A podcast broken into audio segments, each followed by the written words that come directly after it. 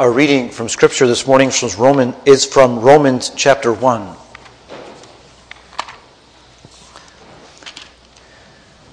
Romans chapter 1 is on page 1125.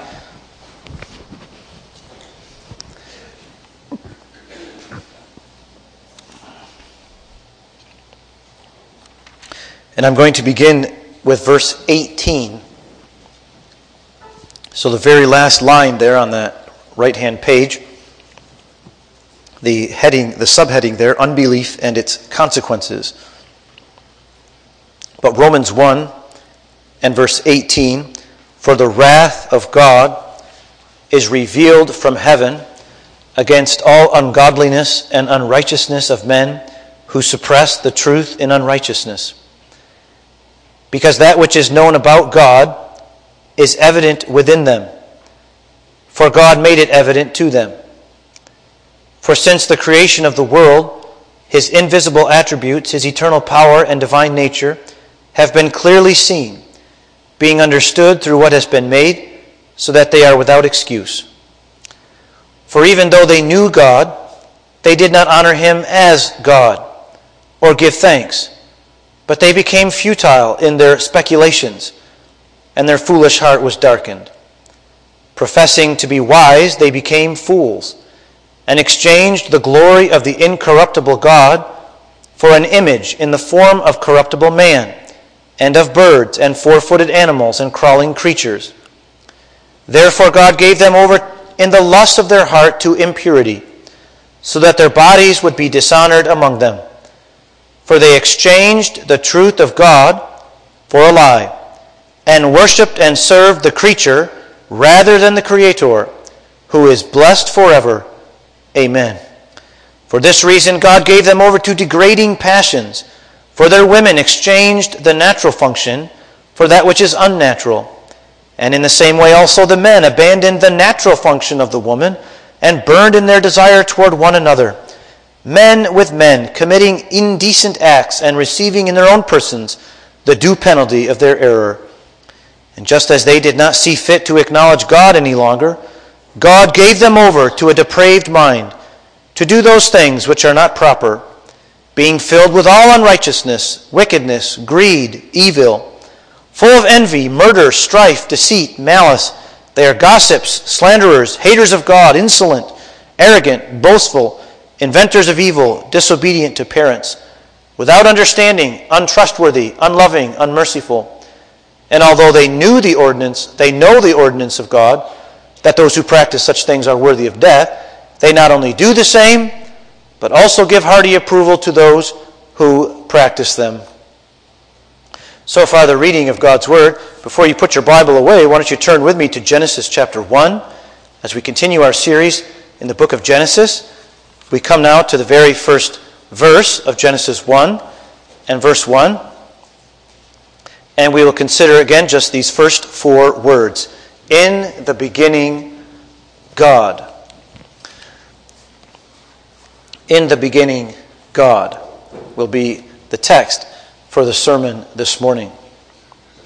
Now, congregation, you know that uh, every person that lives on this earth uh, has a certain way of understanding the world and of interpreting the things that happen in the world. They all have to kind of make sense of this world. They all have to kind of have a philosophy, right? The, the expression that we use nowadays is a world view, right? A, a, a sort of philosophy that you use to understand and to interpret the events of this world. Children and young people, think about what happened on September 11.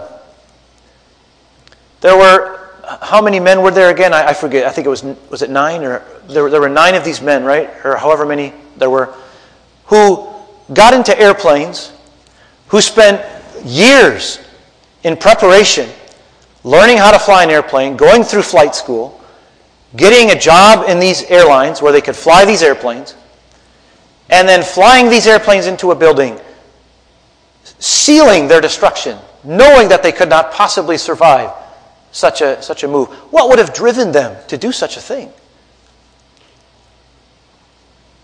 What could possibly drive a person to spend those years in flight school, finally to get a job, and then to do what you know is going to seal your own destruction.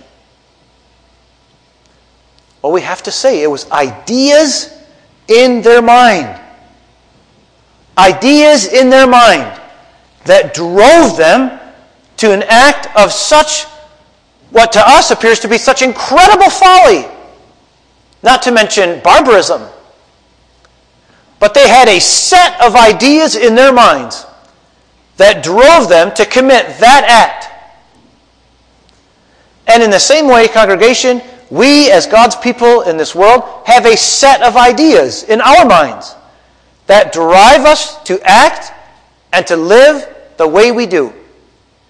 When someone dies, we immediately interpret that through our worldview. We understand it to be such and such a thing. And another person with a different worldview would interpret that very differently.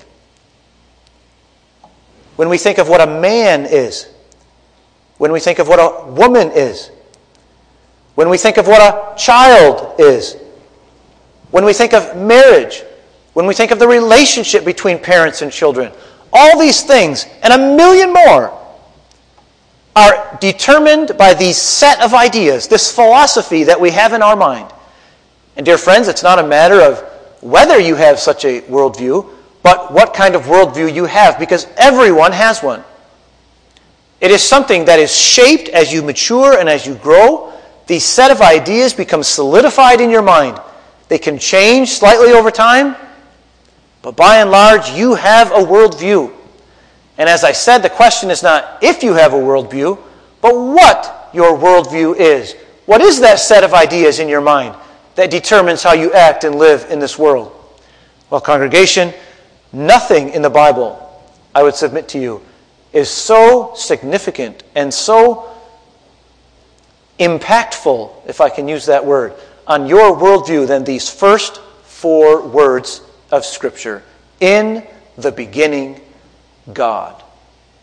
I don't think anything, anything impacts you and, and molds your worldview more than those four words right there. Either your acceptance of them or, God forbid, your rejection of them is the most significant uh, thing in your own mind.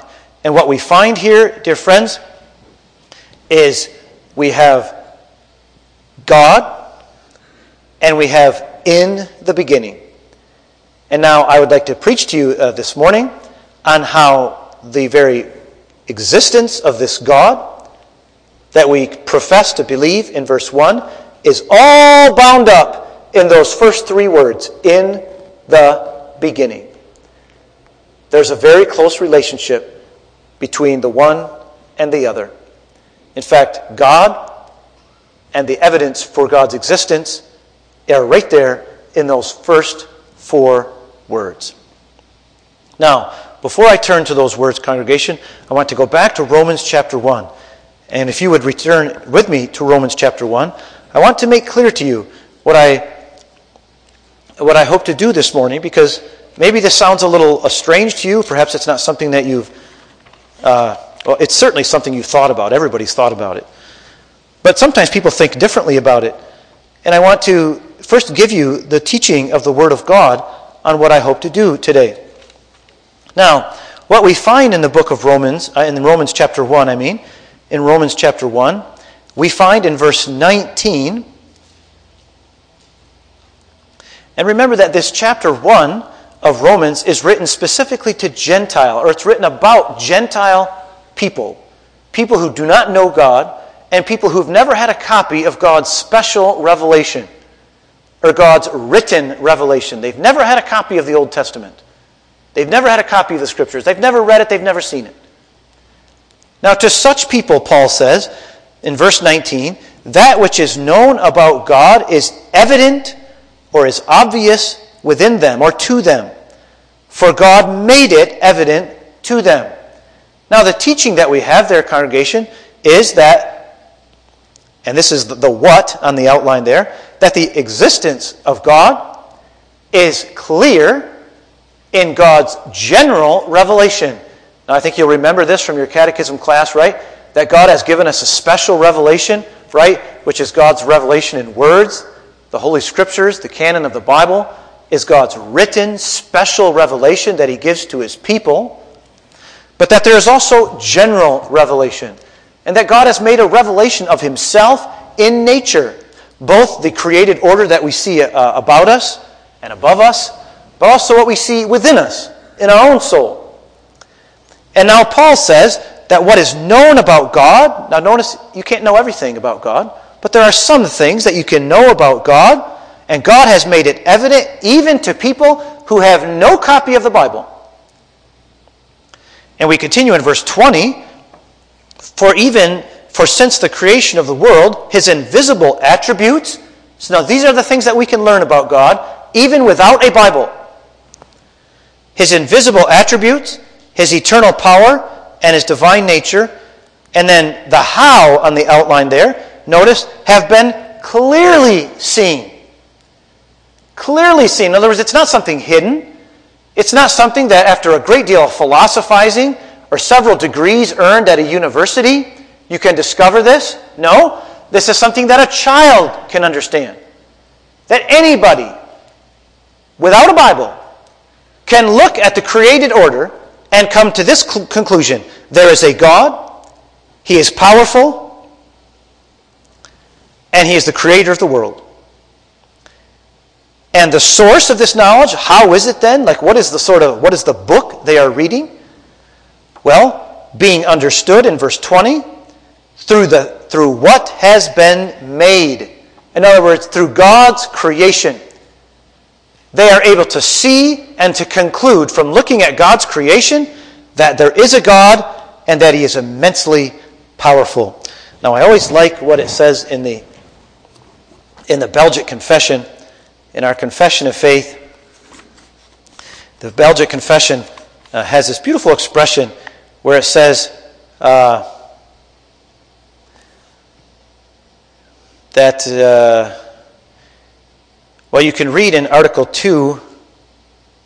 Oh, yeah, here it is. So, in Article 2 of the Belgic Confession, it says, We know God by two means. First, by the creation, preservation, and government of the universe. And then these, these beautiful words, which is before our eyes as a most elegant book. Now, that's a, that's a very interesting, quaint way of putting it, isn't it? That the created order before us is like a book. Now, it's not the Bible. You can't learn about the Trinity of the way of salvation by reading creation. But still, we can read creation and we see on it the fingerprints of God. It's a most elegant book that everyone can read who has uh, the senses to see it. Now, that is the teaching of Romans 1. In congregation, I know you're used to me bringing my applications at the end of the sermon, but I have to stop here and, and, and and insist on this point, which is my first point of application on why this is important. And what do I mean here by this? I mean, congregation, why is it important that we read this book of creation? Now, I know, and everyone here is going to say this book is more important. That's why I don't stand in this pulpit and say, let's go outside and look at this tree, right? Or this, this leaf, right? That's something that we don't do. This, this pulpit is to hear the Word of God. No question about that. But for all that, congregation, our fathers in, the, in our confessions and, the, the, and throughout the ages of church history have recognized that there is, a, there, there is something to be written and seen in creation. And it is important that we see it. And in the first place, and here's the first reason then, because the Bible teaches it. And that's why I went through those verses in Romans. The Bible teaches us that there is a message to be read on the book of creation. Now, if the Bible teaches us there, that there is that message there, that there is that most elegant book to be read, then it certainly behooves us to read it. I think that's, that's quite clear, isn't it? And yet, uh, you often find, and, and sometimes even in our own circles, you find people getting very reluctant, very hesitant, as, as if somehow it's irreverent to, to look at the book of creation and to find in it reasons for believing in the existence of a powerful God why we should just believe God. Or many people, out of respect for the scriptures, say that we should, we should just read the Bible. We should do nothing else. And they have a great respect for the Bible, and, I, and of course I respect that. And yet, having a respect for the Bible means having respect for God's book of creation. Because we are taught it here that there is such a book and that we should read it. And so it is not irreverent to, to seek for reasons apart from the Bible for believing in God. That is part of what the Bible itself leads us to do. There are others who say that, well, we should just presuppose the whole Christian religion, that we should just presuppose the existence of God, and we should just assume the truth of the Scriptures, and we should work from that. Now, of course, that's absolutely true for Christians, right? Uh, right I, I very rarely spend time up in the, in, the, in the pulpit here explaining to you why we believe this to be the Word of God. I, I just assume that you understand that. But, congregation, again, the Word of God teaches us that there are these reasons to be had apart from His Word. And therefore, I believe that it is our duty and our responsibility to seek out those reasons, to find them. And that leads me to my second reason, and that is because we have, look about you, children. We have young people. They are growing, they are maturing, they are coming into the use of their minds, and they are beginning to ask questions. In congregation, how utterly reprehensible it is when we teach our children that why we believe in Christianity because we believe it. And we have a faith commitment that rests on no further reasons or no other reasons than the Mohammedan religion or the Buddhist religion or complete secularism. Is that the message we want to hand on to our children? Now, I get a little bit worked up about this congregation because this was, now this gets personal for me myself. In my own journey, in my own growing older in, in high school and in college, I began to ask these questions. And many times this was the response that I received that we believe in Christianity, others don't, and we have no more reasons for our commitment, our faith commitment, than they do. Is that the teaching of the Word of God? Is that how we want to raise our children? So that when they go off to college and when they meet with the professor, who of course has years of training in this, and he begins to uproot the faith that you planted. And pretty soon it goes out the window. You know how many young people lose their faith in college. Books have been written about this. It's, it's a disaster. It is a crisis in the Christian church. How many of our children, young people, and older ones go off to colleges? Or even the ones that don't go to college, but just grow up in this world and they begin to ask natural questions that arise in their minds. And because we have not grasped this teaching of Scripture, that there are reasons for believing in God even apart from the Bible itself. That we do our children a disastrous disservice. And since their faith has no reasons given for it, they fall away. And you could think about the parable of the, of the, uh, the seed scattered on soil. Now, congregation, I'm not saying that this is the only reason the only reasons we should give our children for believing in God. There are others, certainly some that come from Scripture itself. But I'm saying we should not neglect God's book of creation. And we should not neglect to seek out reasons for believing in God that are in that book, as well as the reasons that are in this book. And the third reason I give you then on the outline is this is our common ground with unbelievers. This is our common ground with unbelievers. And when we evangelize people, when we meet colleagues at work, many times the wisest thing you can do is pull out your Bible. Have you understood this? Have you seen this? Have you read this verse? For God so loved the world that he gave his only begotten Son. I mean, that's such a beautiful text, right? The Word of God has its own power to convict and convert people. But there are also those times when bringing out the Word of God ends the discussion. Now what? Now where do we go? When the person that you're talking to won't listen to Scripture or is offended by it or is turned off by it or won't hear it, now what do we do?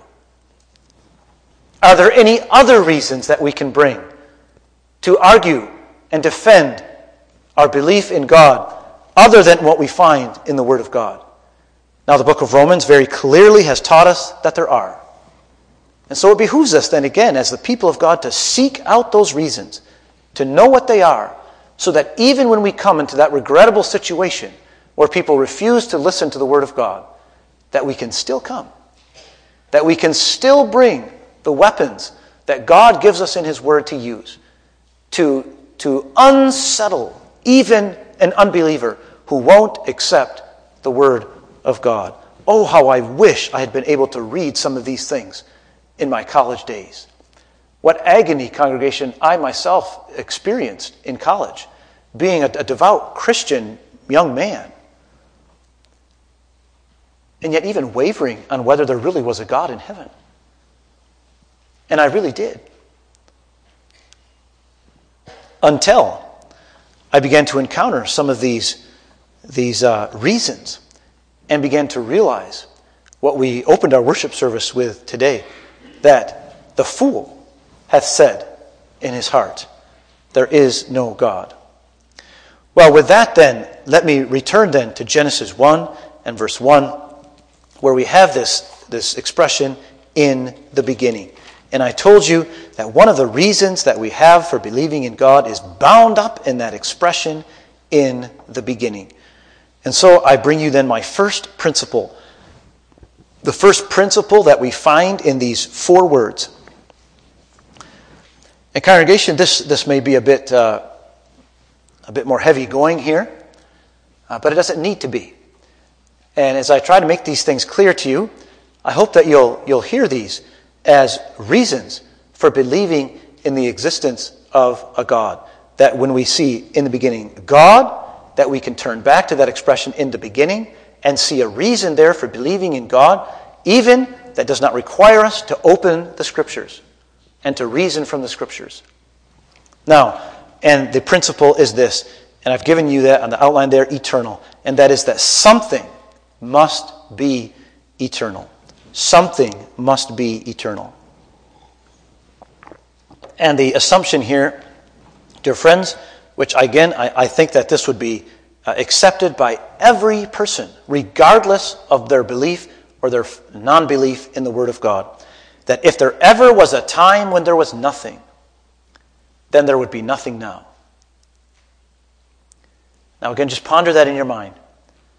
Is that not, a, is that not an obvious statement that even a child can grasp, right? That if there ever was a time when there was nothing, and I mean completely nothing, no God, no universe, no atoms, no matter, nothing, nothing, nothing, no laws of physics, no scientific laws, nothing. If there ever was a time when there was completely nothing, then there would be nothing now. Again, something cannot come out of nothing. That is the most obvious principle of science, right? That things that begin have to be caused to begin. Now, my friends, again, I, I submit to you, how, how, do you, how would you, and this was in my own mind when I first began to read these things. How do you, how do you respond to that? I, I don't know how you can possibly disagree with those principles. That if ever there was a time when there was nothing, there would be nothing now. But there is something now.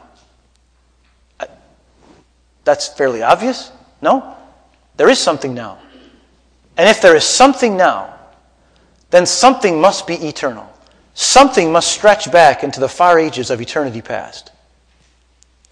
And there are only two options either matter, either this universe itself is eternal, or there is some one personal being of massive power with the ability to bring things out of nothing that exists into the far ages of eternity past. Now, I know this might sound strange, congregation, but that very argument rescued me from a secular lifestyle. I should say, God, using that argument, rescued me from it. Because I don't know any way to formulate a response or a, how to get around that argument. That something must be from eternity. And certainly it is the greatest folly to believe that this universe existed from eternity. Even the scientists themselves, the scientists themselves tell us that. You know, I think you probably learned this in science class, right? Even the children learn this, right? That the, the universe always existed. But then uh, that was displaced by the Big Bang uh, theory, the Big Bang model, which put the scientific community into terrible quandary because the Big Bang model teaches us that this universe began to exist at a given point in time. And again, the scientists discovered, I'm not a scientist. I, am really out of my field now, I tell you, okay?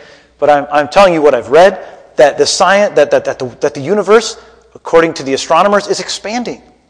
And so they have posited, they have suggested, again, not on the basis of the Word of God, that there, there must have been this mighty Big Bang. Well, whatever that may be true or false, it teaches us that the universe, back in whenever, began. And if the universe began, then it must have been caused to begin. Now, I put a book on the book table just this morning on atheism. It's a very large, thick book, but it's a very good book and a very readable book that contains some of the history of how hard the scientific community pushed back against this awful idea that the universe had a beginning. Because the, the corollary is so obvious, right? That if the universe began, then something caused it to begin. And that through the scientific community, which is, of course, committed to atheism and secularism, right? Uh, that uh, it threw them into a terrible quandary of how to explain this. And of course, it's something that they've not yet recovered from. Because even, even men long before science ever even took off, Thomas Aquinas and St. Augustine, taught things like this that if the universe once began to exist, and, and do note, by the way, congregation, that doesn't matter just for this argument, I'm saying, right? I'm not talking now from Scripture's perspective, but from the perspective of this argument. It doesn't matter whether the universe began five minutes ago or five trillion years ago. If at any point in that time the universe had a beginning, it must have been caused to exist. And again, I think this is an argument that you can use with any secular minded person who won't read the Word of God. And I don't know how you can possibly answer it. Now, some have said, and this is true, well, that doesn't prove the God of the Bible. That doesn't prove the God of the Father and the Son and the Holy Spirit and, and, and the, the God whom we love and serve. That's certainly the case, isn't it? And yet it does prove that this universe is not all there is. In other words, this universe, if you, if you think of the universe as a box, right? There's something outside the box. It, it, it, it explodes the naturalist or the materialist worldview that all there is is matter and energy. I, I don't know how, and, and again, if you, uh, you can go online, right, and you can find YouTube videos of, uh, of uh, apologists using this argument at the very highest realm of academia.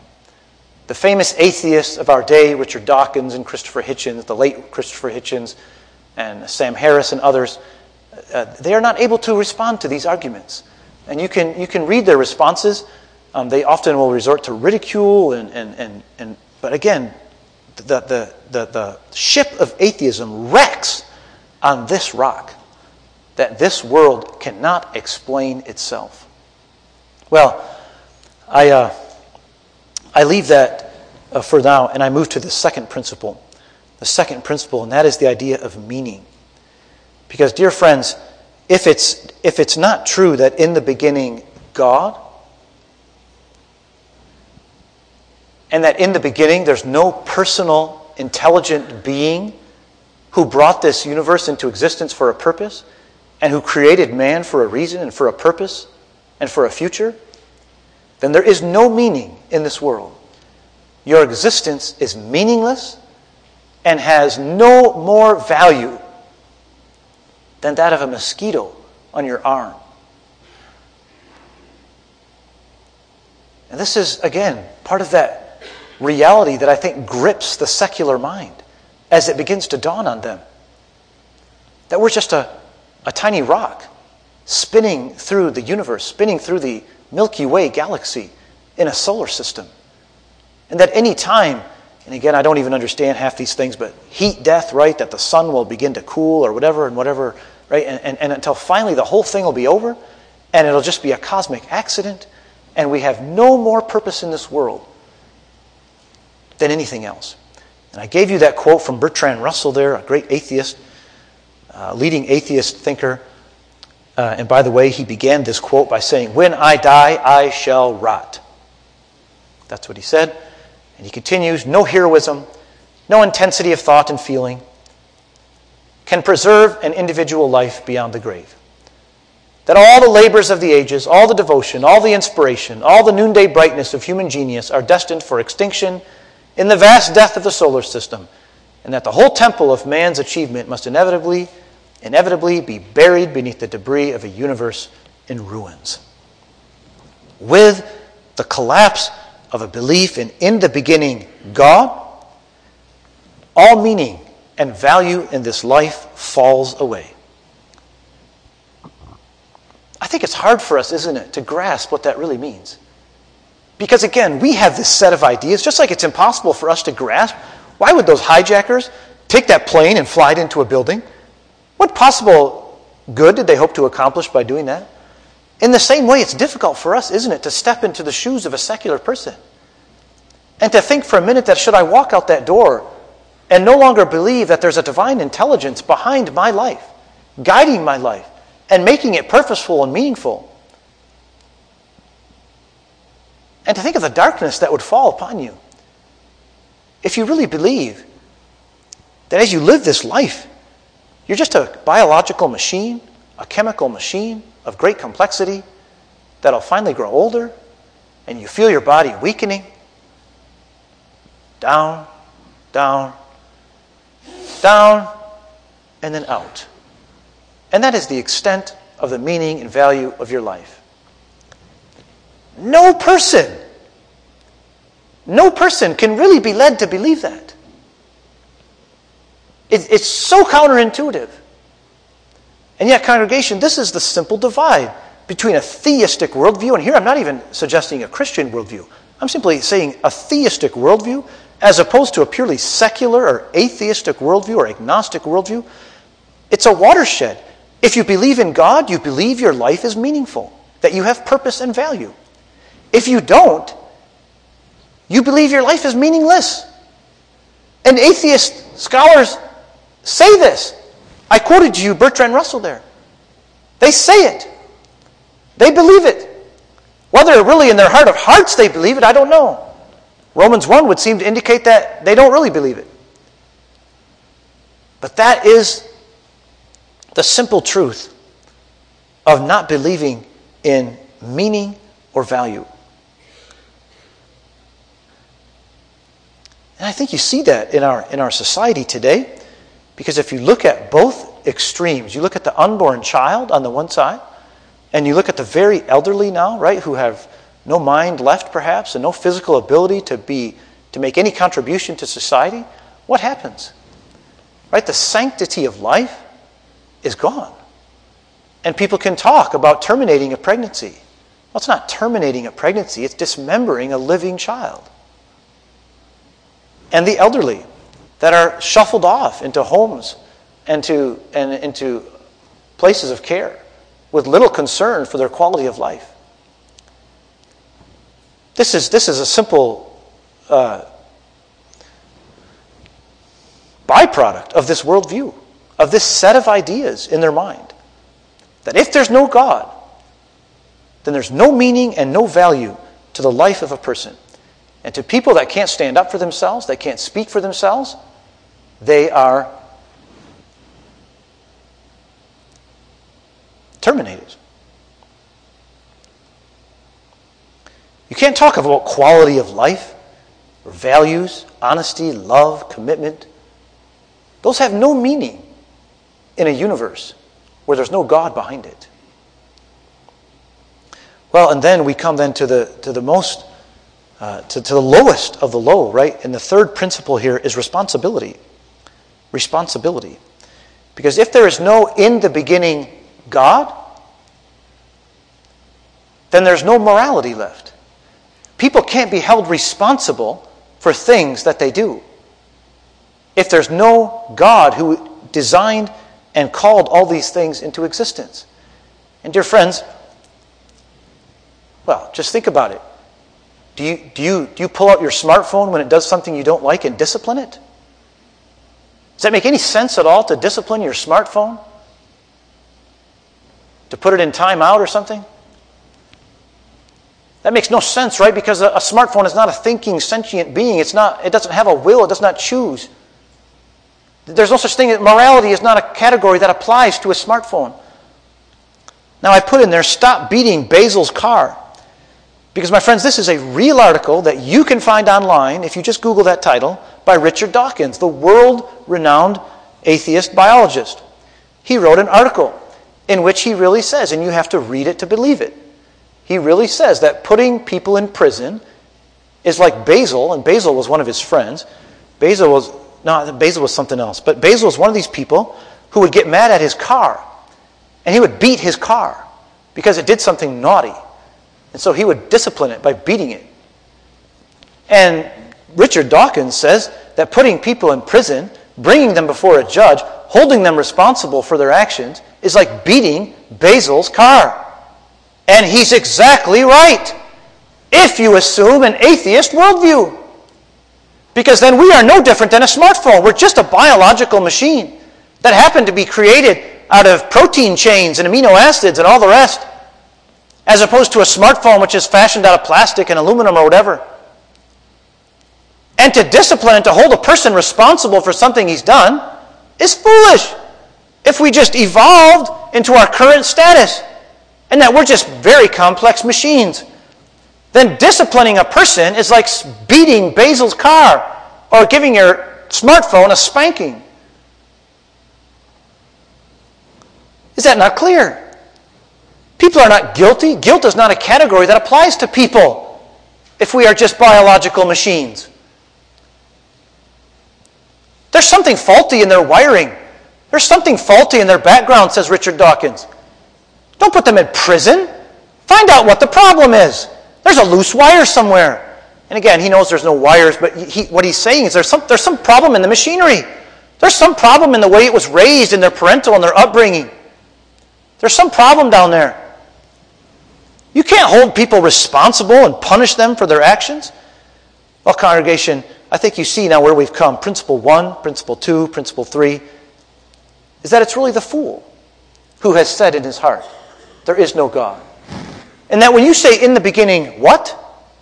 And you don't believe that there's an in the beginning God, then you are reduced to folly.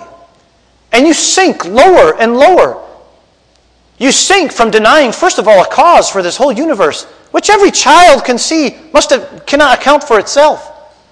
Second of all, you deny all meaning in life and purpose and value to yourself as a person.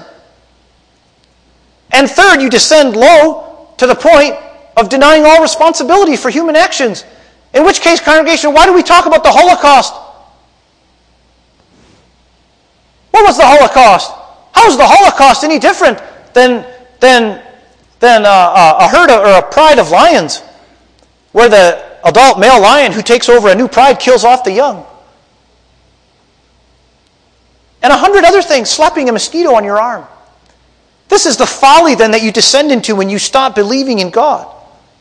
And it gets, it gets, you know, it gets darker and darker. And congregation, as I come now to my second point of application, descent into darkness. This is where people come when they deny the existence of God. I think it was G.K. Chesterton who said that when people stop believing in God, uh, it's not that they don't believe in anything, it's that they'll now believe in it. They will believe in anything. They'll accept anything. They become the, the most fallacious, ridiculous things become possible. In the beginning, God. And this is also what we saw then in Romans 1, verse 21. Right? That when people fail to believe in God, when they fail to submit and acknowledge God as the creator of the universe, they descend into darkness. God gives them over. They did not honor God, they did not give thanks. Professing to be wise, they became fools, says Paul in verse 22. And they exchanged the glory of the incorruptible God for an image in the form of corruptible man and of birds and of four footed animals and crawling creatures. God gives them over to the lust of their hearts, to impurity, and they, they fall into, Paul goes on to talk about the sins of homosexualism, homosexual uh, behavior, and congregation. Where are we today? Don't we see this descent into darkness in our own day? Transgenderism? Who would have, who would have conceived of such folly? You have to be so wise, quote unquote, wise, to agree to, to even admit of such folly. A Supreme Court justice who can't answer the question, What is a woman? Why do these things happen? because we've surrendered the belief in an intelligent, divine creator responsible for all of existence.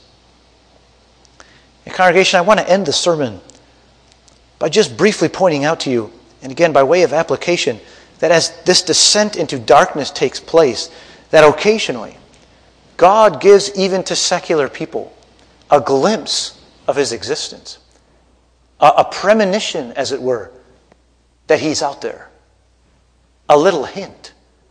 And what terror this brings into the minds of a secular person. You know, that's another thing. When I grew up, I used to think that scientists were just neutral people. You know, they had their test tubes out there, they were testing, and they were following the evidence where it leads. Congregation, how absurd that is.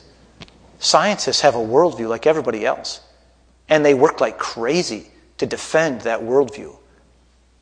Is that a denial of science? Well, it certainly is, but that's what science is today. Science, too, is driven by secular atheistic presuppositions. And they'll do all in their power to defend that and to protect that. But every now and again, there comes that, gri- that, that glimpse that God is out there, there's something out there. And along with that glimpse, along with that little hint, is this inescapable idea that if there's a being out there who brought all this into existence, then I am answerable to him. And that is a thought, congregation, that they cannot live with. Nobody can live with it unless you are reconciled to him. Again, that seems to be one of those things that is just wired into the human mind. That if there is a being out there, I'm answerable to him.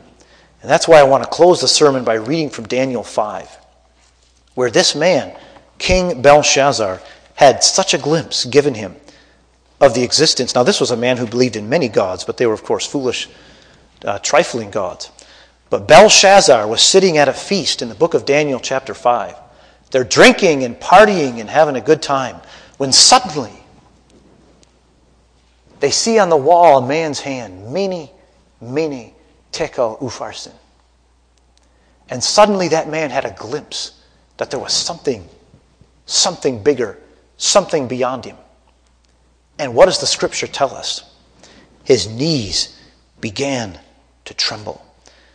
In verse 6 of Daniel 5, it says, Then the king's face grew pale, and his thoughts alarmed him, and his hip joints went slack, and his knees began knocking together. Because, congregation, it was inescapable for this king, with all his riches, with all his wealth, and with all his power, there was something beyond him, and he saw it in the fingers writing on the wall. And this is what God gives, even to atheist people little hints, little premonitions that he's out there. But they don't bow. In fact, we read in Romans 1 they suppress the truth, they push it down. Those little hints, those little arguments, those little nudges that God gives in his, in his common grace mercies, even to secular people. They hold it down. They don't want to hear it. But Belshazzar couldn't deny it. And congregation, think about those words. Mene, mene, tekel, upharsin. Weighed in the balance and found wanting. And that's what's in the heart and the mind of every atheist, secular person. They can't escape it. I'm weighed in the balance and I'm found wanting. There's something lacking. I can't stand before the God of heaven and earth. I can't stand before the Creator as I was born. And if I stand before Him in my current condition, I am lost forever. Now, again, how those thoughts percolate through the minds of a secular person, I don't know. I've never been in that mind before, thank God. But I find this chapter in Daniel 5 to be so telling. So telling that even on this side of eternity, even on this side of the final judgment, these people have a premonition. Mene, mene, tekel, upharsin. There's a reckoning coming. There's a time when God's going to weigh me in the balance. In my current condition, I'm going to be found wanting. And that makes a person's knees knock together with fear. And congregation, as Christians this morning, how gloriously thankful we can be to God that He rescued us from that despair, from that darkness, from that terror. And that's what God does when He saves His people. He gives them a new set of ideas, a worldview that enables them to live in this world in a way that is meaningful and intelligent and makes sense. Congregation, in the beginning, God. So significant. May God bind those words upon our heart. Let us pray. Lord, how thankful we are that even when we were so young, three, four, five years old, our parents put on our lips, in the beginning, God. And Lord, we pray earnestly for this dark, dark world in which we live. Oh God, we pray that when the handwriting comes upon the wall, for secular, irreligious persons, that they would hear it. And that by your grace they would not suppress it. They would not hold it down, but that they would bow before it. Lord, we read repeatedly of, of atheists and secular persons coming to faith in Christ, turning their backs on atheism. Lord, we long to see it more. We long to see men abandoning a philosophy that teaches them absurdity and folly. Women and men, Lord, we pray for our young women, our young men, as they begin to think about these things, as they begin to ponder these things, as they begin to ask why, as they begin to seek out reasons for the faith that they hold, the faith that they've been taught. Lord, I pray that you would help them to see the reasons of your word, but also the reasons that are outside of your word, that they would understand them both, and that it would be to them a, a meaningful exercise that would protect them from the folly of atheism, agnosticism, and secularism. Lord, please remember us in your mercy. Bind these words upon our hearts. Give us thankful hearts, Lord for what we may profess this morning. Lord, I do pray for my brother who will preach this evening. Will you give him all that he needs, Lord, in preaching and in praying? And we pray, O oh God, that your word would go forth with power in this place and in every place to the glory of your great name. And these things we pray, Lord, and ask in Jesus' name. Amen.